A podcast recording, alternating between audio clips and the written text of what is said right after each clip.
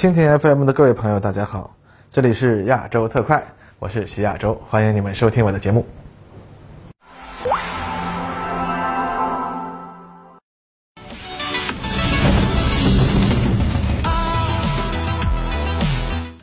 各位观众，大家好，欢迎收看亚洲特快。那本期节目，咱们来说一下日本海上自卫队最重视啊，也是曝光率最低的舰艇——潜艇。那还是老规矩啊，希望各位可以三连支持一下哦。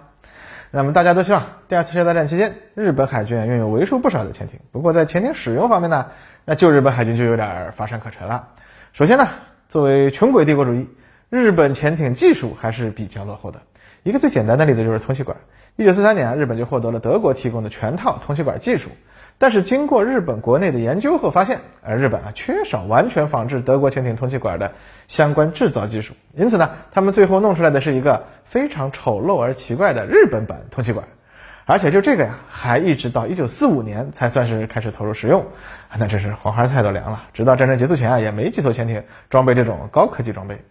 那技术落后也就算了啊，更要命的是日本海军对潜艇的使用策略，那也和其他国家不一样，他们把潜艇当做了舰队的一种辅助舰艇使用。潜艇呢，大部分时间是在企图配合舰队挑战美国舰队和护航队，而不是去啊对付容易得手的运输船这类的目标。而美国呢，又恰好是当时反潜技术最先进的国家啊，甚至在1943年就开始将世界上第一种空投反潜自导鱼雷投入实战。所以呢，二战中日本总共的一百八十七艘潜艇啊，被击沉损失了一百二十七艘，击沉盟军舰艇啊，总共才二百二十八艘，总吨位呢约一百万吨。这个结果呢，啊，真的就不能说是很差，实在是非常的差了。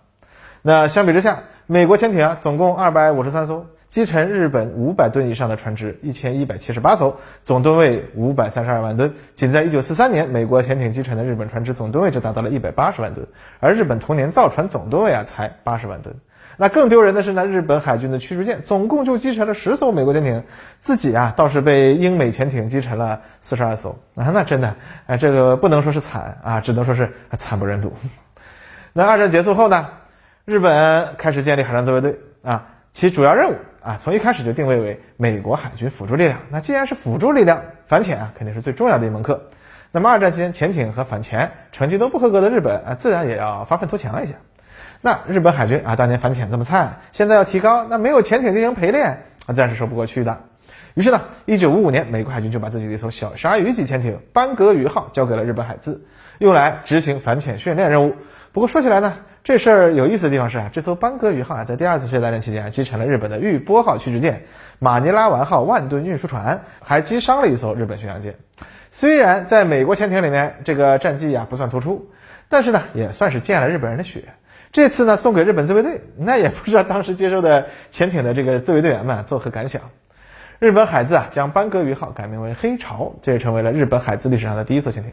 那不用说，一九五五年时，班戈鱼号的技术肯定已经不算是先进了。那日本海自呢，于是开始策划研制本国自造潜艇。一九五六年，美国审核通过了日本海自提出的建造排水量一千吨、水下航速二十节、装备通气管的新型潜艇的建造方案，这就是清朝级潜艇的由来。当然，后来这个舰名又被赋予了一九九六年日本的新型潜艇。这里呢，咱们后面再说。那么清朝的部分技术来自于。日本二战末期规划建造的高速水下潜艇，所以部分技术比较老旧，比如它的甲板还采用了木材。那清朝号的吨位实际上呢超过了最初上报美军的数字，实际水下吨位一千四百四十三吨。不过美国人呢倒也没有为此再刁难日本人啊，就说了个啊下不为例啊。那么它的水下航速呢达到了十九节，基本能够满足在反潜演习中扮演苏联 W 级潜艇的要求。那武器方面呢就比较凑合，只装了四具五三三毫米鱼雷发射管，意思意思。那之后啊，日本小心翼翼的在不开罪美国的前提下，以清朝级技术为基础，设计建造了早朝级和夏朝级潜艇。这两型潜艇的性能呢，基本相似，水下排水量控制在了八百到一千吨范围之内，各建造了两艘。那么这四艘潜艇的任务呢，定位不再是单纯的充当第七舰队反潜支队的练习目标，而是真正作为作战潜艇设计。那么任务设定为海岸防御，用来对抗可能攻击日本的苏联登陆舰队。不过呢，这种小型潜艇的航速啊只有十五节左右，装备三具五三三毫米鱼雷发射管，基本上来说啊，那都是属于凑合事儿水平罢了。那日本海自呢，当然对于这种只能在自己近海晃悠的潜艇，那是非常的不爽。而美国对日本发展军事力量的限制呢，也放松了起来。于是呢，一九六一年，日本海自决定开工建造一艘真正让他们感到满意的潜艇，这就是大潮号。该潜艇的吨位达到了两千吨，武器装备也大幅度的提高，安装了八具五三三毫米鱼雷发射管，这个性能呢基本上达到了同期苏联 R 级潜艇，也就是我国三三型常规潜艇的水平。那么日本海自随后在大潮级基础上略加改进，从一九六四年开始建造了四艘招潮级潜艇。与同时期的 R 级潜艇相比啊，招潮级的主要优势在于武器系统，它的八具五三三毫米鱼雷发射管中啊，有一具采用了鱼雷自航发射方式，因此可以使用美制 Mk 三七型自导反潜鱼雷。因此呢，理论上具备反潜能力，只是呢，由于它的声纳系统比较老旧，实际的作战效果呢并不理想。不过呢，这啊好歹也是比没有强，是不是？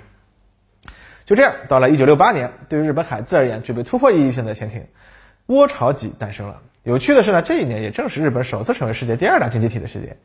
那财大气粗起来的海自，当然不能再满足于之前的小打小闹，那要大干快上一下了。那么，通过与美国的技术合作。日本获得了美国白鱼级常规潜艇的相关技术，这种潜艇呢也是美国最后一型的常规潜艇，采用了水滴流线型的设计，外形上呢已经接近于现代潜艇的模样了。而日本呢还不满足于仿制，而是在白鱼级的基础上采用了性能更好的钢材来制造耐压壳，同时还将美国潜艇原设计在艇首的鱼雷发射管改到艇体侧面，从而呢为在艇首安装更大更先进的声纳换能器留下了空间。那么而该潜艇的吨位呢也创下了日本潜艇新纪录，达到了。三千五百吨啊！武器方面则装备了六具鱼雷发射管，可以使用日本自制的七二式直航反舰鱼雷和美国的 Mk 三七反潜鱼雷。那么这型潜艇使得日本海自相对于周边国家，包括苏联海军在内，都取得了相当的技术优势。当然，苏联在潜艇鱼雷啊、水声系统啊等方技术方面，这一时期呢远远落后于美国，领领先苏联呢也不算是什么特别了不起的事情。那这种完全满足乃至超越了海自对远洋大型先进潜艇要求的潜艇啊，那可以算是日本人的快心之作。他们马上下到了八艘的订单。不过后来呢，随着1973年的石油危机的影响，这种过于昂贵的潜艇就有点超出当时海自的承受能力了。那么最后一艘潜艇的建造计划被取消，经费呢被挪用于建造驻后级护航驱逐舰。一艘潜艇换了六艘驱逐舰啊！从这里大家也可以看出来，这种超时代潜艇啊，在当时有多么昂贵。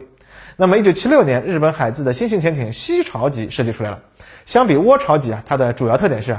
啊便宜了不少。西潮的吨位从三千五百吨降低到了两千五百吨，声纳电子设备呢相应有了一定的进步，并且呢首次装备了拖曳式声纳系统，大大提高了反潜作战能力。那么武器方面，它一样是六具鱼雷发射管，使用的鱼雷早期是七二式直航反舰鱼雷，和在美国 Mk 三七鱼雷基础上改用银芯电池和线导技术，性能大大提高的八零式反潜鱼雷。那后来呢，换成了八九式热动力线导鱼雷。此外呢，该艇还首次具备了从鱼雷管中发射鱼叉反舰导弹的能力。因此啊，日本将西潮级称为日本的第一种现代化潜艇。那西潮级呢，总共建造了十艘，一直用到了二十一世纪初才全部退役。一九八七年，随着最后一艘西潮级潜艇的建造完成，日本新一代潜艇春潮级啊也出现了。它的吨位相比西潮级呢略有放大，达到了两千八百吨水平，水下续航力和自持能力也有提升。而它的外形啊看起来几乎就是一个缩短的美国洛杉矶级的样子，所以呢在服役之初就被日本媒体啊称为常规动力核潜艇啊。不过其实啊，哎也就是外形相似而已啊。它说到底依然是从涡潮级一路发展过来的。仍然算是美国白鱼级的子孙啊。不过，日本在潜艇武器技术方面，在春潮级时期取得了一个重大的突破，那就是研制成功了八九式重型热动力鱼雷。那其实啊，日本从一九六五年开始啊，就在二战中氧气鱼雷的基础上，开始研制新一代的热动鱼雷。咱们前面提到的七二式鱼雷就是这个项目的成果。那么之前美国海军的潜艇还在用一九三一年就搞出来 Mk 十四鱼雷呢啊，那玩意儿最大射程也就八千米啊，而且此时航速才三十一节。那相比之下，七二式鱼雷采用的是过氧化氢作为氧化剂，那么在四十五节时射程达到二十公里，六十五节极速时射程十公里，那真是颇有二战时期威力巨大之九三式酸素鱼雷的遗风啊。当然了，一九七二年美国海军的 Mk 四八鱼雷就问世了，这玩意儿的技术啊，直接碾压日本人。采用全新概念的奥托二单组元燃料，从原理上说，简直就是一个推动螺旋桨的水下火箭发动机。那么五十五节时射程可达三十八公里，而且还有线导技术，不论是反潜还是反舰任务都可以一肩挑。苏联直到解体都没弄出和它相似的鱼雷，而除了英国外，法德等欧洲国家更是至今都没有搞出一种类似的鱼雷。那八十年代呢，正是日本的这个啊黄金时代啊，海自有钱，三菱重工有技术，耗费十多年时间，终于在一九八九年研制出了与美国一九八八年装备的 Mk 四八 ADCAP 鱼雷技术水平相当的八九式重型线导鱼雷，不仅啊射程和电子系统水平旗鼓相当，而且呢还拥有更大的攻击深度，可以对付苏联的钛合金潜艇，真的是一夜之间就走到了世界最前沿啊啊！凭着八九十余枚春潮呢，也一下子就牛了起来。在很多情况下，它完全可以和苏联海军的核潜艇啊比量比量。而同期的零九幺型核潜艇啊，还没有解决自身的动力系统技术问题呢。九十年代，日本的镀金时代的余波未消啊，冷战结束后，美国对日本的限制呢也进一步减少，于是呢，重拾一九六八年倭潮级辉煌的新潜艇就来了，这就是水下排水量达到四千吨的清朝级潜艇。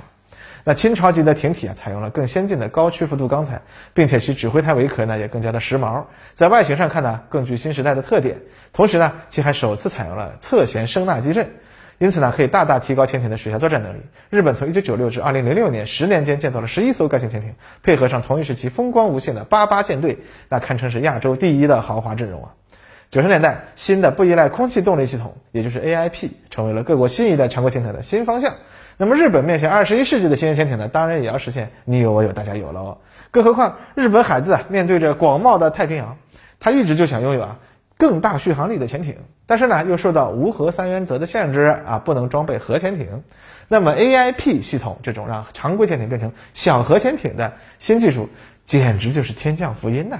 那么在第十一艘清朝级上增加了 AIP 动力舱段，安装从瑞典引进的斯特林发动机进行测试之后，日本新一代潜艇苍龙就高高兴兴地装备上了这种新型动力系统。二零零五年直接就下了十二艘的订单啊！苍龙级从二零零五年开工建造，使用了当时最先进的水生电子设备和电武器系统，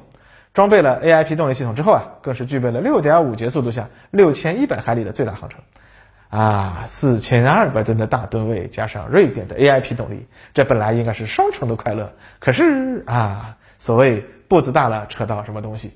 虽然日本自称苍龙是世界上静音性最好的潜艇，但是这玩意儿吧，可能是因为它修改了艇体外形设计玩脱了，也可能是它的 X 型尾舵的问题。总之呢，在以某个常用特定航速航行的时候，它会发出特殊的水流噪声，可以被对手远距离识别出来。哎，当然这个事情在苍龙服役之初那是没有被曝光的，就是在二零一四年澳大利亚潜艇竞标中啊被突然曝光出来的啊，直接就导致澳大利亚人拂袖而去啊，转而购买法国人潜艇了。当然了，把这个消息悄悄告诉澳大利亚的好心人啊，到底是谁？这个呢现在也没人知道。哎，但人家这个一验证，哎，这消息是实锤，这就尴尬了。其实这件事也不奇怪。毕竟，随着日本周边大国的潜艇部队二十一世纪以来的长足发展，双方在水下斗智斗勇的事情，那早就已经不新鲜了。而潜艇这玩意儿吧，当你们俩互相斗法的时候，谁也不知道旁边是不是还有一个小机灵鬼啊，正在悄悄听着你们的动静呢。那你有如此明显的缺陷，人家回去一分析，那还能瞒得住吗？啊，日本人也是心里苦啊。这几十年来塑造出来的日本潜艇世界领先的形象。一下子就破功了啊！原本雄心勃勃出去推销苍龙级的计划也就就此泡汤。苍龙的缺点呢也不止这一个，它的斯特林机的 AIP 动力系统啊，经过这几年的使用，也开始暴露出自己的固有短板。那斯特林机啊只能输出直流电，驱动电动机呢却需要交流电，而给电池充电还是需要直流电。所以呢，要在航行的同时对电池进行充电，就需要用变电系统同时输出交流电和直流电。那瑞典人和日本人呢都没能解决这个问题，也就没法啊边航行边充电了。所以潜艇水下航行的时候，必须小心翼翼地计算自己剩下的电量，因为包括声纳电子系统开机那也要耗电。所以呢，就只能掐着表开，直接导致它在水下航行的时候，态势感知能力也要下降。而在电量耗尽时呢，苍龙级仍然只能通过伸出通气管来进行充电。对于只需要在本国近海活动的瑞典潜艇来说，这不算啥事儿；但是对于需要远海航行的日本潜艇来说啊，那等于凭空让艇长多了好多需要操心算计的事儿，简直让人头秃啊！而相比之下，同样引进了斯特林发动机的另一个大国，那自己开发出了改进型的系统，不仅提高了发动机的输出功率，而且啊还有大手直接开发出了能够同时输出直流电和交流电的变电系统，这下就能边航行边充电了。也就是说啊，可以保证他们的潜艇在低速航行时，时刻有一整管的电量可以用来跑路。同时啊，各种电子设备还可以随便开，啊，虽然这个吧仍然比不上核反应堆啊，但是相比苍龙，那还是让艇长省心多了，那也就有更多的精力可以操心水下对抗的战术问题，那啊这个优势就很明显了。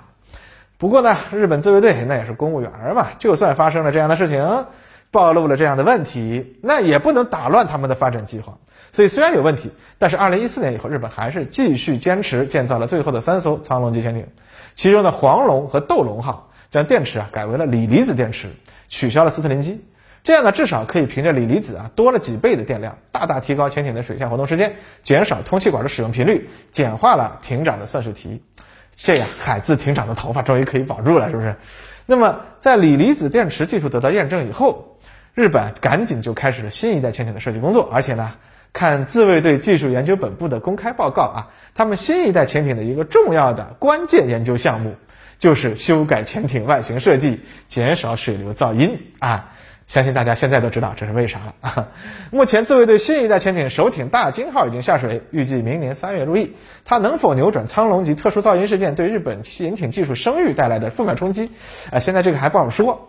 大鲸级的吨位呢，预计比苍龙级略有提高，装备了新一代的声纳系统。不过呢，由于日本现在经济上有些拮据，潜艇的建造经费呢，也已经不能和九十年代、二十一世纪初那相提并论了。所以呢。大鲸级的首批订单数量和苍龙级、清朝级时期啊豪气满满，一下子就下十几艘的订单相比，回退到了七艘。也就是说，随着清朝未来十年内啊陆续退役，可能日本自卫队的潜艇部队规模也会有所下降。那相比之下，从二十一世纪以来呀，日本的一个邻国常规潜艇部队已经发展到了几十艘的规模啊，还有日本人除了羡慕、嫉妒、恨之外，很难再有别的想法的核潜艇。哎。